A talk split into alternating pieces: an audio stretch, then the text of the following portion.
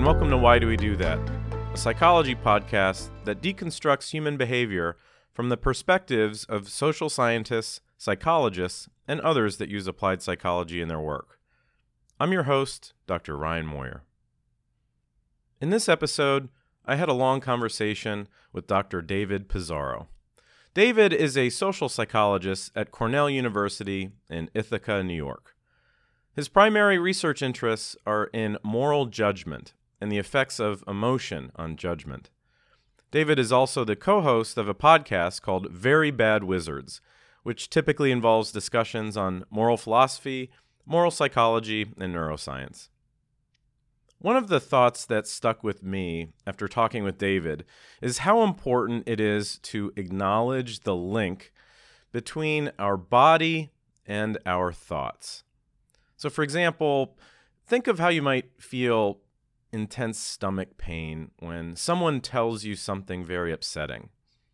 Your brain and your body are communicating with each other to give you the message that whatever is happening at that moment should be avoided in the future. This link means that information from very primitive parts of the brain, such as the emotion of disgust, can have an influence on things we wouldn't expect, like political preferences or attitudes about entire groups of people. This idea is closely tied to a concept in psychology known as dual process systems, which I briefly mention in our talk. It describes the idea that our brain uses two distinct types of information to make judgments and decisions. Colloquially, you might think of this distinction as the head versus the heart, reason and logic as compared to experiences and emotion. I think the take home message from David's work is clearly not that we should remove emotions from our moral judgments, but rather to understand where emotions come from and to develop an awareness of how these emotions can lead to bad decisions or judgments that are inconsistent with more thoughtfully constructed values. I hope you find our chat as enjoyable as I did. Okay, I'm here with David Pizarro. Thank you so much for uh, joining me here today. Thank you for having me, Ryan. Uh, so, your research uh, focuses uh, around moral judgments. So, particularly how human beings form moral judgments, what information they use when they form these moral judgments. Uh, why don't we just start off by why, why don't you just give an overview of the categories of information that humans use when they form moral judgments? Sure, sure. That's a good question because um, I think a lot of people just assume I mean, psychologists here, I'm talking a lot of people just assume, well, moral judgments are just the judgments you make about right and wrong, right? Like that's, they come fully formed. But in reality, there's a whole host of information that we use, and it kind of matters even what kind of moral judgment you're talking about. So, for instance, uh, one of the things that I like to study in moral judgment is is moral responsibility. So, are people blameworthy for something that they did? So, you know, if I uh, hit you completely by accident, um, I've harmed you, but most people would say, oh, I'm not blameworthy for it. That's completely accidental. And what they mean by that is that that somebody didn't have the intention to harm. They didn't have control over their actions when they did it. Um, so when we when we make judgments of moral responsibility, this type of moral judgment, we're often using information about control and intentionality, and you know just uh, the mental state of the individual. Like maybe you intended it, but maybe you only intended it because you were, you know, on LSD and you thought I was uh, a demon, right? Mm-hmm. And so, so we use a lot of social information or information about an agent's actions, their mental states. Um, similarly, when we're making judgments of right and wrong, we're, all, we're often concerned about whether or not an action causes harm, whether it violates a norm. Um, uh, there there's a whole host of information that goes into what feels like a really quick and automatic judgment. So, are there is this, in your opinion, very st- a straightforward process, or uh, are we are, are there lots of little situational you know nuance to our moral judgment because uh, you're talking about we're, we're trying to uh, we're trying to evaluate someone's intent, right? Yeah. So yeah. how does that how does that play out? Yeah. Um, I mean, it's it, as with any social judgment, I think it gets very complicated. So uh, when we're looking at for any given person, does somebody does any other given person think that they are morally blameworthy? And you're going to get a whole host of things that are involved in that like uh, what do i know about this person already? Do i like them? Do i dislike them? Are they a member of my group or some sort of out group? And then on top of that we might have to make judgments of intentionality and control. And if i don't like you for instance um, which is not true right? Really. it's um, hypothetically. hypothetically, if I already don't like you and I see you do something sort of ambiguous, so so let's say, um, let's say you do hit me, and it it looks like it might have been by mistake. Let's say we're playing a a, a game of basketball, um, and and I get an el- stiff elbow in the chest from you.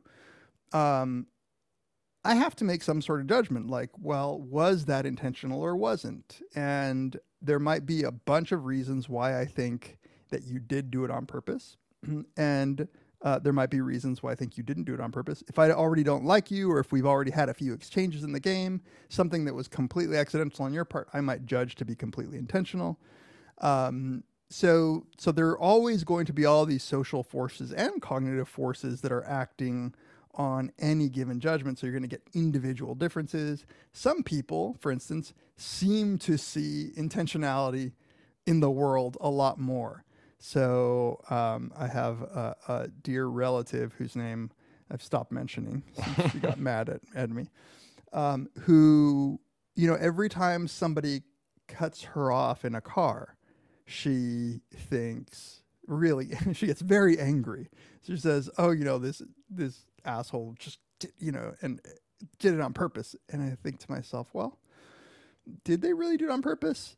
Because sometimes when she's in a hurry and she has to switch lanes very quickly she cuts people off. And i say didn't you realize that you cut that person off? And she says yeah but no i really had to get to the exit so it wasn't my fault.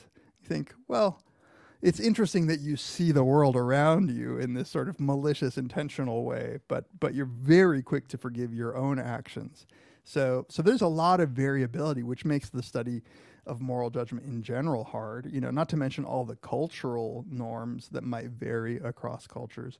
Um, so, so it's yeah. complicated, but but you know, I can't, I couldn't sit here and say I study moral judgment if I didn't think there were some things that are stable across individuals, across time and culture. You know.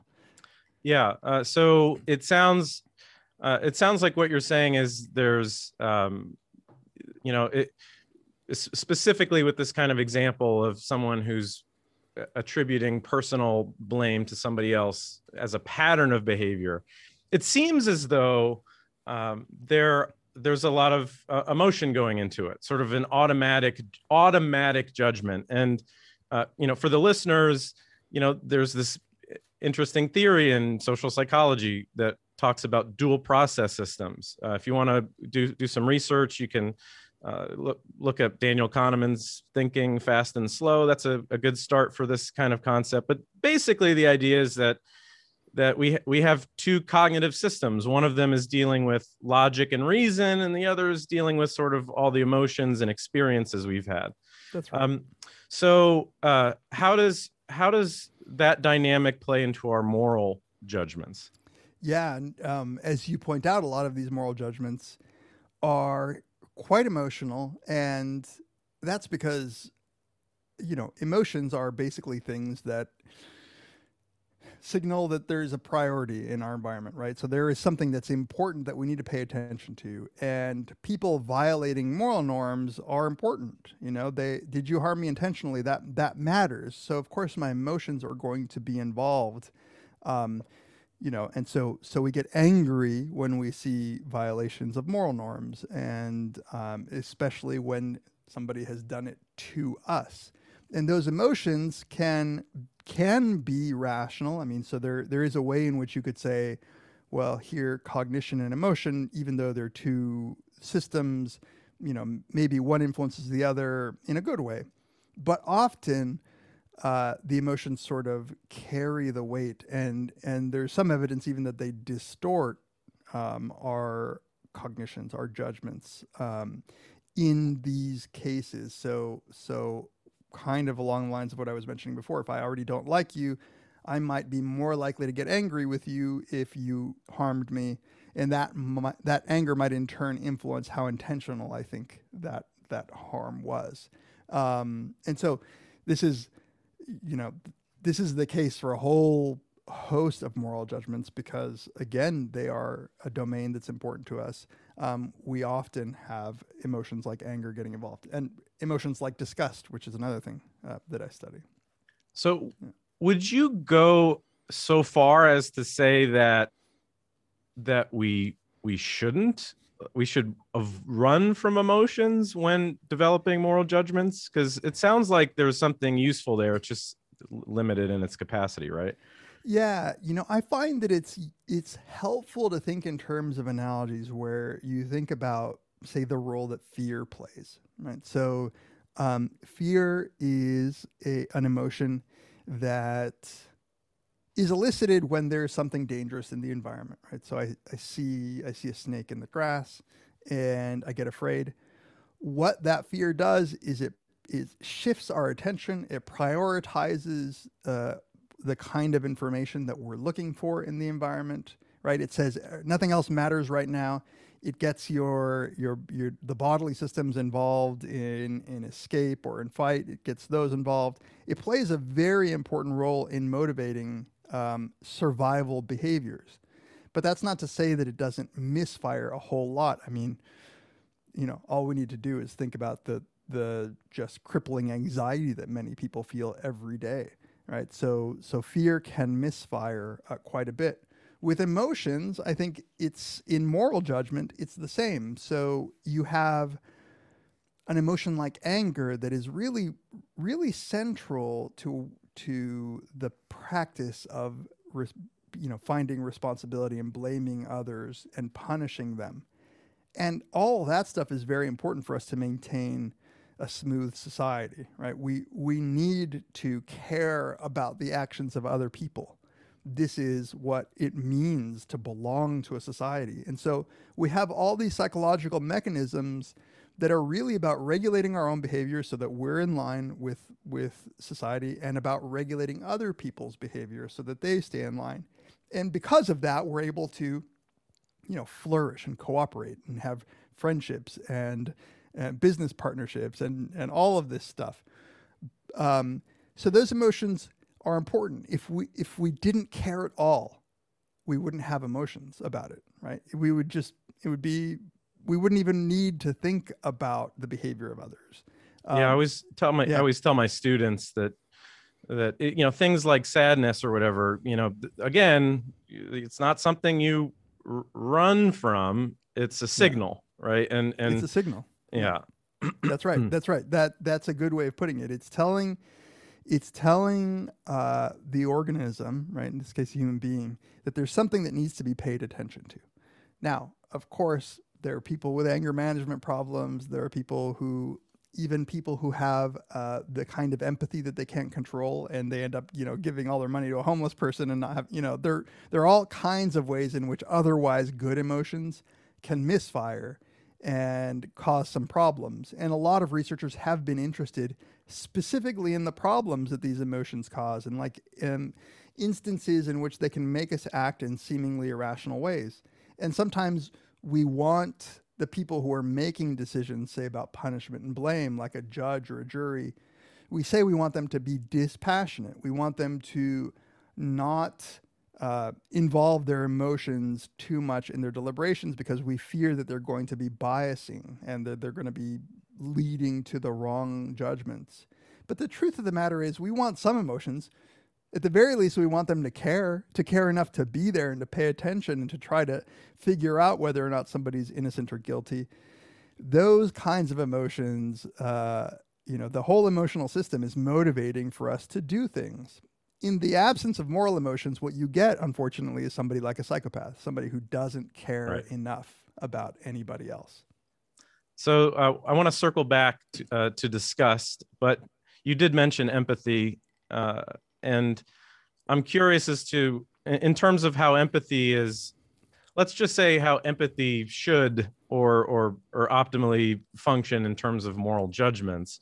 Um, I I wonder if empathy, if you can have, if too much of of empathy is a bad thing, and and you mentioned kind of giving all your money away to homeless or something like that, uh, specifically in in uh, where I live in in downtown Orlando, homelessness is a, a big issue.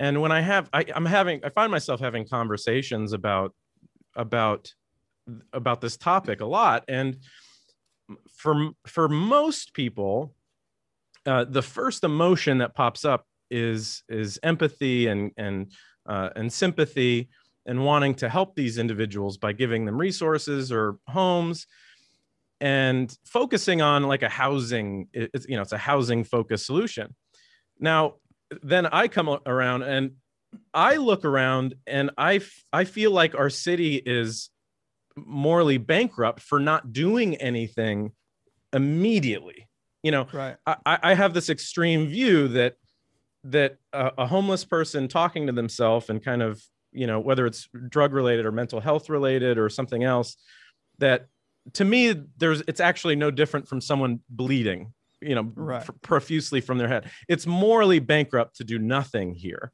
Right. Um and but empathy is not that's not driving my reaction. So i'm curious is it can can too much em- like what is the proper role of empathy? What is is there a right amount or right. I'm not yeah. really sure how to answer that. It's a it's in some ways it's a million dollar question and it's something that is sort of debated in in in the field of moral psychology. Um, let, us take a step back maybe and define what most people mean by empathy. I don't want to frustrate your listeners too much because I haven't even defined morality or moral judgment. and so before I even get there, uh, let me at least take a moment to say when I use the term morality here, I mean a very broad set of judgments about rightness and wrongness um, that usually involve the actions of other people, but not always. And um, that are sort of central to what many have called the problem of human coordination. Um, these these are the kinds of judgments. Hopefully, you know them when you see them. But I mean this broad category. By empathy, a lot of people mean uh, a couple of things, right? So the most common ways of defining empathy are one, to have an emotional reaction that is more appropriate to the circumstances of somebody else than it is to your own circumstances. So, for instance, you see a homeless person, you feel terrible for their predicament, you inst- some measure feel what you think they might be feeling brief and this can motivate you to want to help sympathy in this emotional sense is often seen as this motivator to uh, to give rise to helping behavior um, the other way that people use it is often just taking the perspective of somebody else. This need not require too much emotion. Um, you can just imagine taking a moment to think about. Um, I think about who Ryan is and where he grew up and where he went to school and what he has studied and so what he would know. I'm doing a lot of this in talking to anybody, right? Trying to figure out where they're coming from. In fact, teaching, as you might know, is just one big exercise in trying to get into the head of your students. At least good teaching is, because um, you need to be able to represent somebody's mind and what they know and what they don't know. So people sometimes refer to that more cognitive uh, more complicated thing as empathy. Um, but the emotional part, at least, for sure can misfire. Like, there's nothing that guarantees that having empathy is going to make you a good person. And so, I we only need to point to some instances in which uh, empathy can be so distressing that what people do is not help but leave. So, you know, I grew up uh, in in the '80s, and uh, I hate to to betray my age, but uh, there were a lot of commercials about the Ethiopia famine at the time, right? So there were a lot of commercials where there were just starving Ethiopian kids on TV, you know, obviously at the brink of dying from starvation. And there was always an appeal to give money to whatever charity. Um, those images could be so distressing that they motivated me, but they motivated me to change the channel. right? Like they, they, I had to, I was overwhelming. and there is some some psychologists refer to this as empathic distress. So there are cases where you feel empathy where all you want to do is leave the situation because it's distressing you. And so clearly, empathy in that case isn't doing anything good morally. Um, there are other cases where empathy might motivate us to help out people who are close to us, people who are like us, people who we know, people who we see. And sometimes that can be potentially at the expense of other people who need our help even more. So, you know, classic example is baby Jessica, who was, again, an 80s reference, a little girl who fell down a well. This was right at the beginning of CNN. So, you know, CNN was looking for stories to cover in their 24 hour news cycle. So they had all these cameras, you know, showing the rescue attempt for baby Jessica. And what happened was a lot of people across the country were donating money to help the rescue effort. But you know, this was a local firefighting department. Maybe some some extra people came came. It didn't require a whole lot of money, so they had a ton of this money that they really didn't know what to do with. You think about what that money could have done. That money could have gone to save a whole bunch of people who were starving or who were, you know, not in this country who needed our help.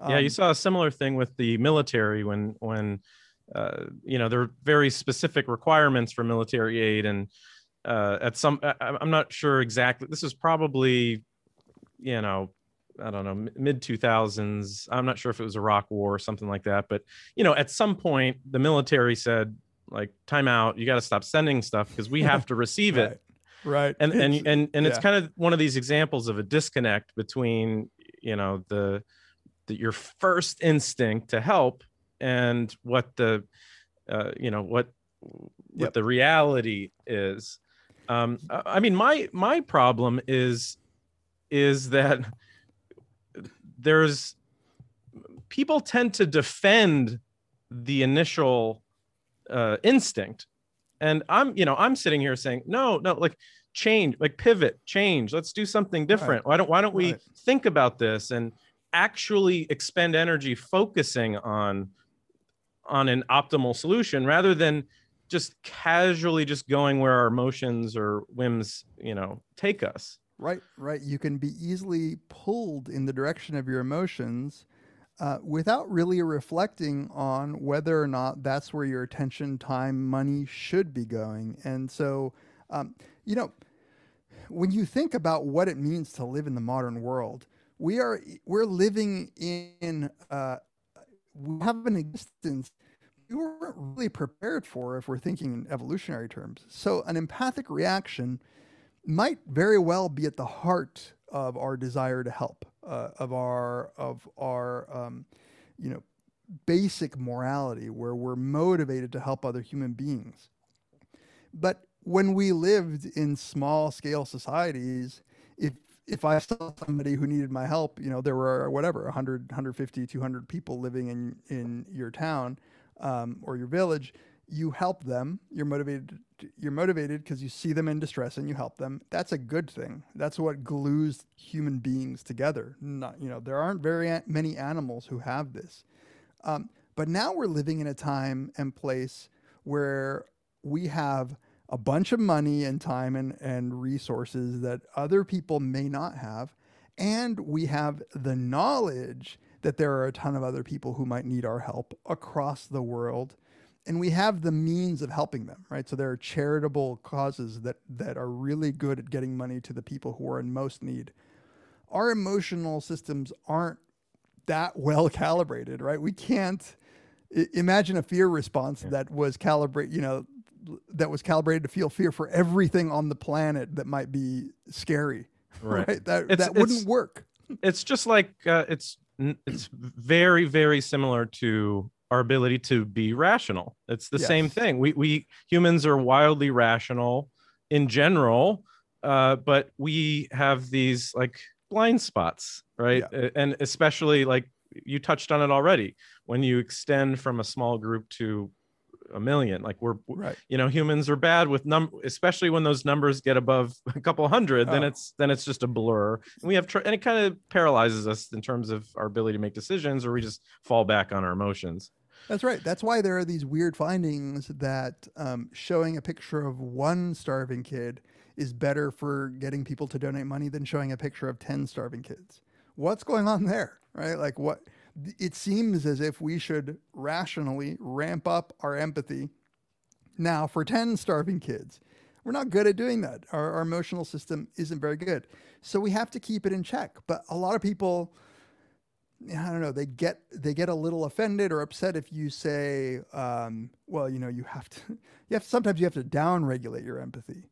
They think that what you're saying is we should be a cold moral monster, but really what you're saying is, look, we have the ability to reason and we have the ability to help out a whole lot of other people in the world. So why not take a moment to reflect whether or not your money should go here or there, your time should go here or there it's just hard to do because we're we're so easily you know when we judge other people we want them to be warm and and caring and moved by the pain and suffering of others we don't want to think of them as having a spreadsheet that decides what to do Right.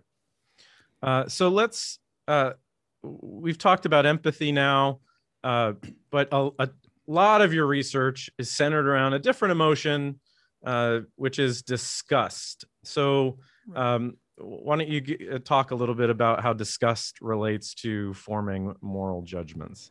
Yeah, sure. So disgust is one of the emotions that captured my attention early on. This was in graduate school um, because, you know, there are emotions like empathy and anger that seem obviously social. Empathy is about the pain and suffering of others, anger is about blame and others. They seem to fit nicely with, you know, the kinds of things that we, we talk about when we talk about morality, blame and, and harm. Disgust most people who research it, who who you know view disgust as one of these basic emotions, one of these universal emotions that that everybody experiences, that emerge early on in life, and that serve an important function. That function, most people agree, is about not eating something or not touching something or not being close to something that might make you sick. So it's very much an emotion that was uh, whose function it is to avoid bad stuff that make you sick. And this makes sense. This when you think about what disgust means, like what kinds of things disgust people. Um, a lot of bodily fluids are disgusting.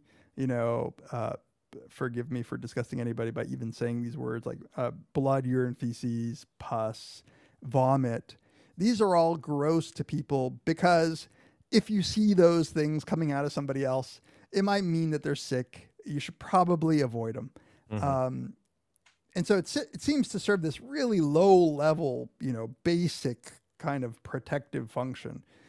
But disgust also, excuse me, also seems to be involved in a lot of our social judgments. So people will often say um, that things are wrong, certain acts are wrong, and that they're disgusted when somebody performs them.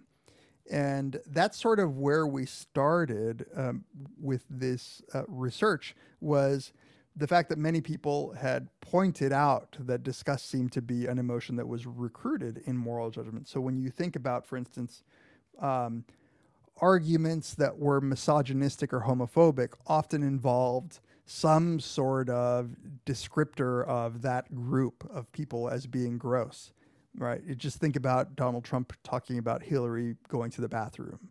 Um, that's just an appeal to the grossness of bodily functions in an attempt to get us to dislike somebody.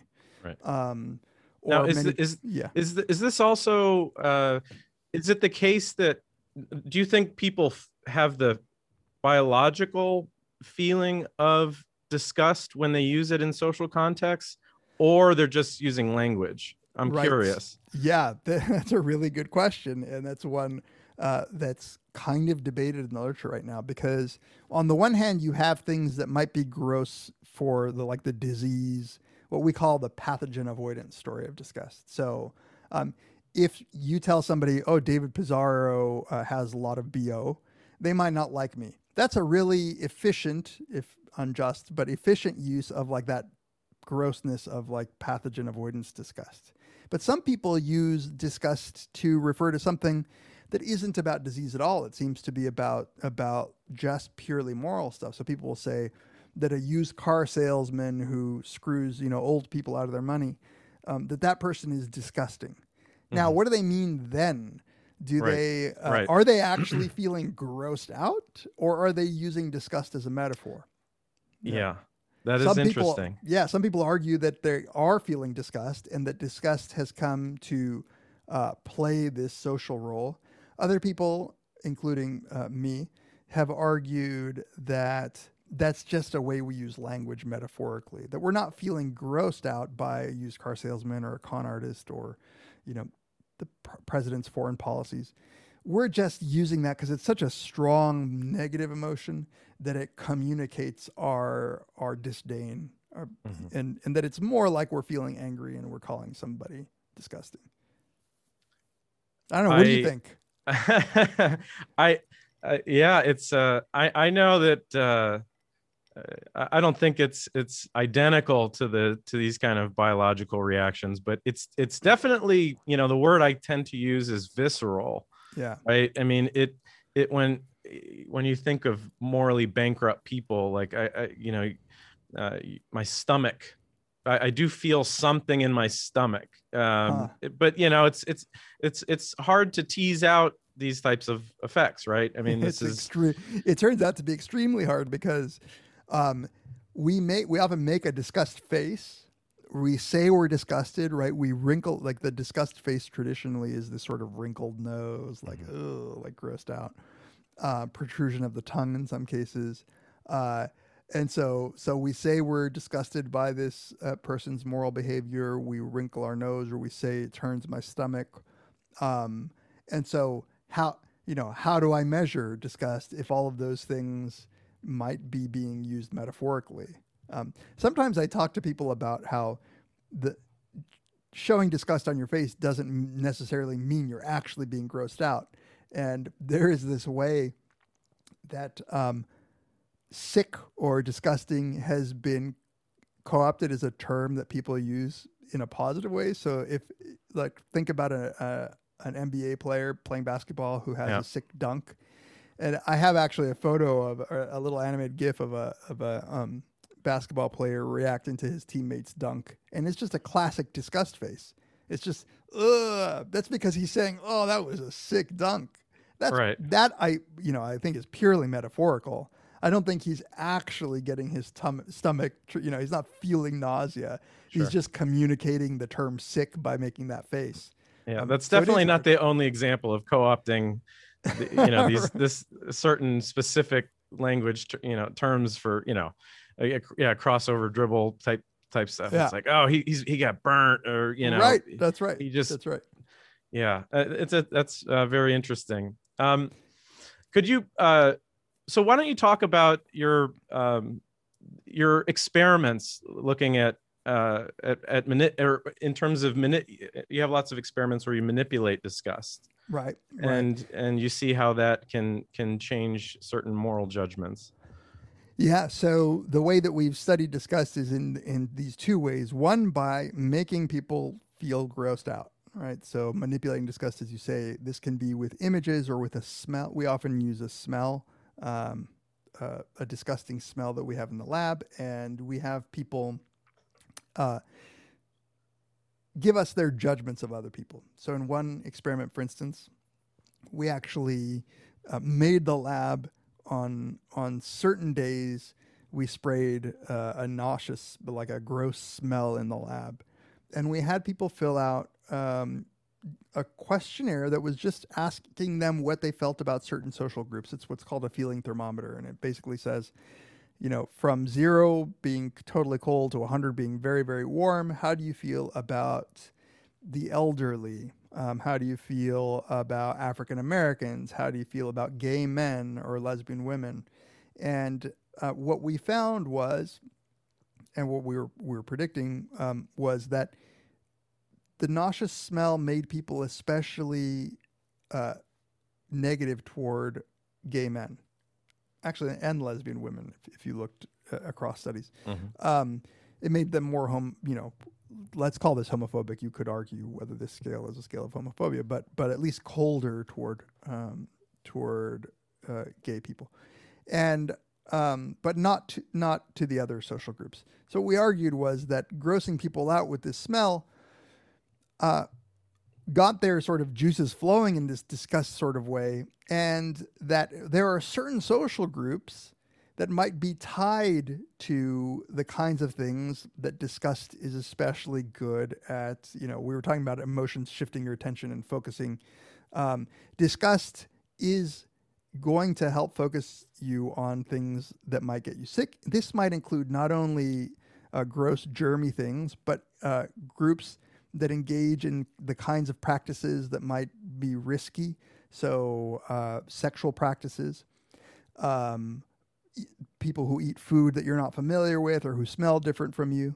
Right. Um, and now it just so happens that for most people, uh, you know, the the thought of sex in any way that's not normal for them might gross them out. Right? Sex is a domain that that's that's that's easily gross for people. Just think about two people that you find very unattractive having sex. Um, Sure. And so, so we think that you know, just the category of of gay people might get people um, might get those the disgust might be tagged especially to groups that are characterized by their sexual behavior if that sexual behavior is unlike yours. Not that there's anything inherently disgusting with gay sex. Um, Mhm.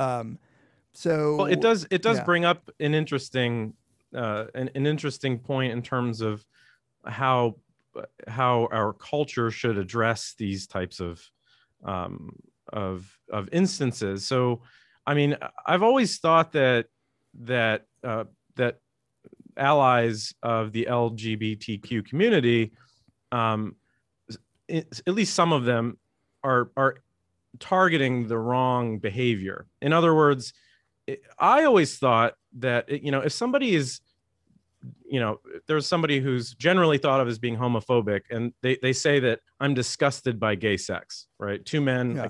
Can't handle it.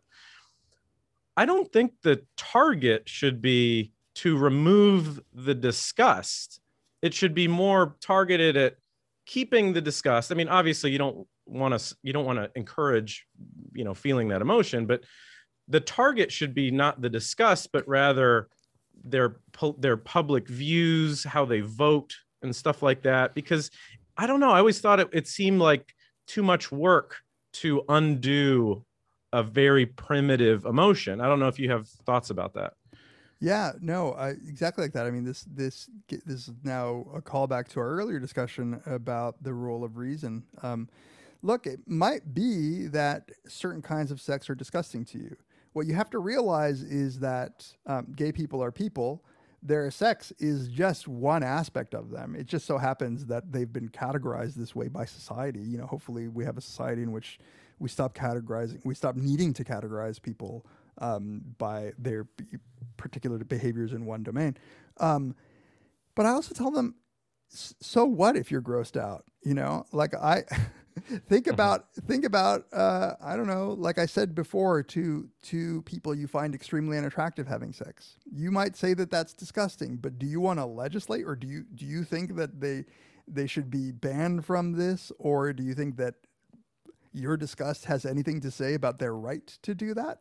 No, that would be silly. You know, I think picking your nose in public is disgusting, but I don't want to ban it. You know, and I like I certainly don't humans you do that. It, And again, it does. This is not to say, you know, like I, for listeners who who just need to hear this, uh, like there really is not.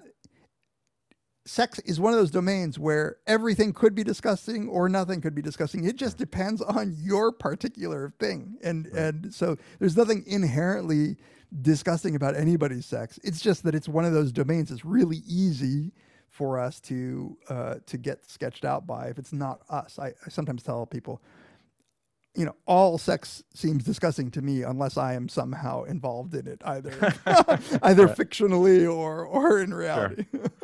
well yeah and and it seems as though people hide behind uh, you know you hear the term natural a lot like it's Yeah. a natural like and that that expands pat that's not just in terms of of sexual practices but you know uh, lots of moral judgment seems to have a, a little bit of sprinkling of well that's unnatural that's not how that's not how the it, it just isn't that way Yeah. um is is that um so w- would you say that that that um that word natural is is kind of tied up into the this emotional system Oh, absolutely. And you don't even have to, you know, a lot of um, a lot of this discussion, especially among social psychologists, seems sometimes targeted at conservatives, right? So because most of us are liberal and we're around liberals, it's very easy to pick on uh, views. I mean, in some cases they deserve to be picked on, but that's not to say that liberals might not have very similar things going on. And when you when it comes to the word natural,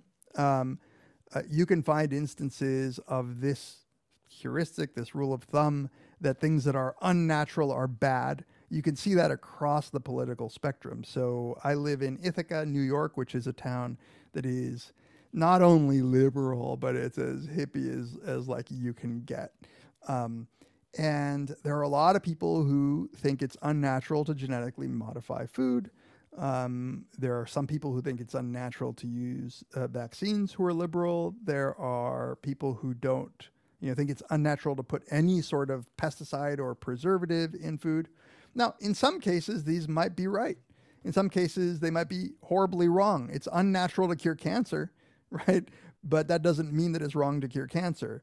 So that word ends up doing this emotional work that can't, you know, usually is not backed by good reason. That is, if something is wrong and it's unnatural, it's probably not wrong because it's unnatural. It's wrong on some other grounds, right?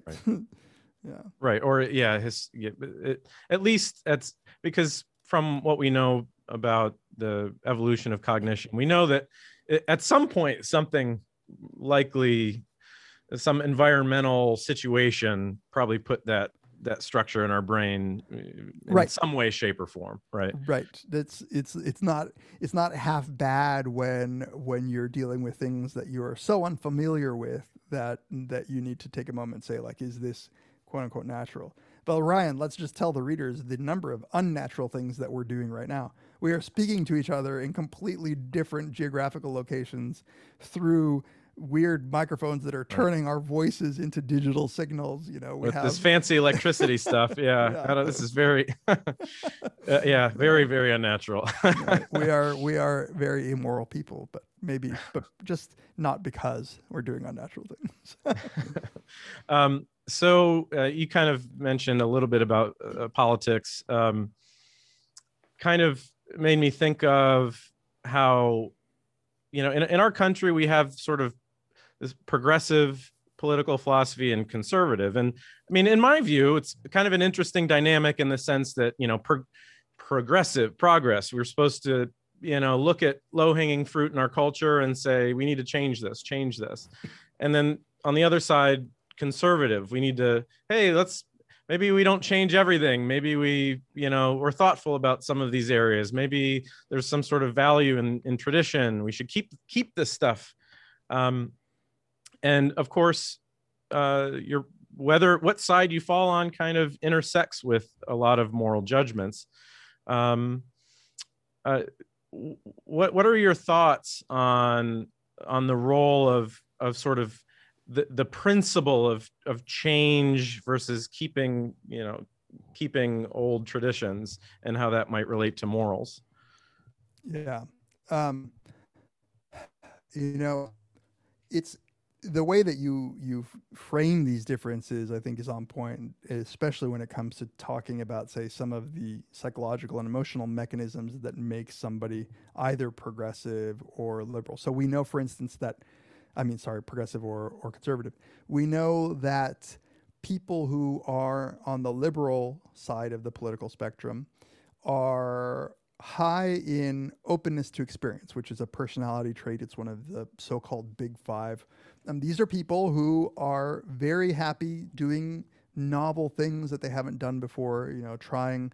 Uh, new kinds of food or you know visiting novel places that they've never visited before um, whereas conservatives are low in this. It just, you know, if you can't find the reasonableness of both positions, then I think there's something wrong with you, right? There are a lot of practices that we know work because of years and years, hundreds, sometimes thousands of years of experience. So there's good reason to be wary of changing things that have worked. But on the other hand, there, you know, if you, all you do is things you've done before, then you'll never know the new thing, and you might never actually um, fix some of the bad things that are in society. Um, so it turns out that people who are easily disgusted are also more likely to be conservative. And the, the, the theory that we have about why this is the case is again, this conservative liberal divide is about uh, risk and novelty. If you, if, if you could make one of two errors, you could not try a new thing, and that makes it so that the new thing that would have been a lot better would have given you valuable resources, whatever, um, never gets discovered. Or you could be so eager to try out a new thing that you know you get poisoned and die, like you know, Right. first person who ate a tomato or whatever, you know. Um, and uh, there, we think there are just emotional s- systems in people that lead them, nudge them in one way to either be more on the safe, don't take n- new risks, and that means don't try new things, uh, versus the let's go out and explore, let's do new things that nobody's ever done before um, side of, of the psychological domain that might lead them to different sides of the political spectrum. That's not all. That's not the only reason why, but obviously, Well, now that so, given that we know that emotion, uh, or, or, or, these like primitive emotions like disgust, um, and anger, that that if we know that those are influencing moral judgments, does that mean that that a lot of our moral judgments are just genetic or inherited in the sense that uh, you know it, it if if if if something as primitive as uh,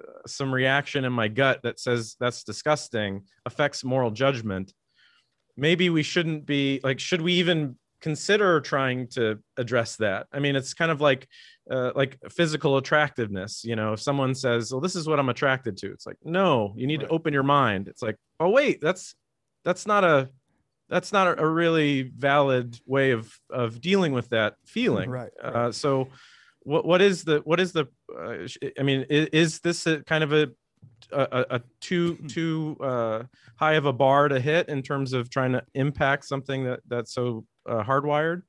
Yeah, well, you know, luckily with human beings, um, it is the case that there's a lot of interplay between your what we might call cognition and and emotion, and in some cases, it's not so unreasonable to say, um, you know, you have some control over your emotional response, and so, uh, you know, a lot of what it means to grow up and and mature and develop is the regulation of our emotional responses. Um, and so, so for instance, suppose that you're just a really jealous person, but the truth is you have no reason to be. Um, you might act suspiciously all the time because you think that your partner is cheating on you, um, but they've done everything they can to show you that they're not. You might want to say, like, I got to deal with this in myself. I have to really um, take some responsibility for my own emotional reactions. This this approach, this thought that we can take some some control over our our own emotional responses when we're likely to feel them, how they influence our judgment, is a very old one. You know, this is something that Aristotle was talking about. Like develop the right kinds of emotions in the right times um, through your life. That's what virtue is. For other things, like you point out, something like a disgust or who you're attracted to, it might be very hard. But that's why I think it's good. If if there's anything that this work shows, it's it's not that these emotions sometimes shouldn't influence our judgment because sometimes they should sometimes it's really clear that that anger is a good thing or you know going back to fear we don't want to eliminate the role of fear in our judgments because then we'd step on snakes all the time um, but we should reflect on whether or not we really think that feeling disgust or feeling unattracted to somebody um, should influence the various judgments that we make. And so I will admit to being super easily disgusted. I am high on disgust sensitivity. And maybe unsurprisingly, I come from a long line of conservative people. Um, at some point, I just, you know, I I became convinced that this disgust should not influence how I view other human beings in a moral sense. And luckily, I don't have to like you or be attracted to you or, or you know, feel a certain way about you to know that you are morally valuable. This is something that that I can arrive at by just my moral beliefs and my principles and thinking about what my priorities are. Sort of like you said when it came to the homeless problem in your community. you don't need to feel empathy for every single homeless person. You can sort of just say like, "Hey, isn't it crazy that uh, through a lot of just lucky circumstances, I've ended up where I am in life, and these people have, through unlucky circumstances, have ended up where they end up. Um, perhaps, perhaps I should treat them uh, in a certain way because there, but for the grace of God, go I, sort of thing. Um, you don't, you know, you don't need tender emotions for other human beings to realize that they're valuable. Uh, so, so I think we should just reflect on the way that our emotions are get, making us perceive or judge people or acts or whatever, and and a bit of reflection goes a long way. Well, that yeah, that is a that's a great way to wrap up this conversation. Uh, so you know, n- next time next time you uh, you're in public and you you, you feel you, you feel that visceral response to something maybe maybe put a little uh, magnifying glass over it before you uh, before you make that judgment yeah uh, thank you for joining me today uh, th- this is one of uh, uh, one of the more interesting conversations I, I've had uh, on the podcast. So thank you so much for uh, for taking time out of your day. Thank you so much for having me, Ryan. This was very fun.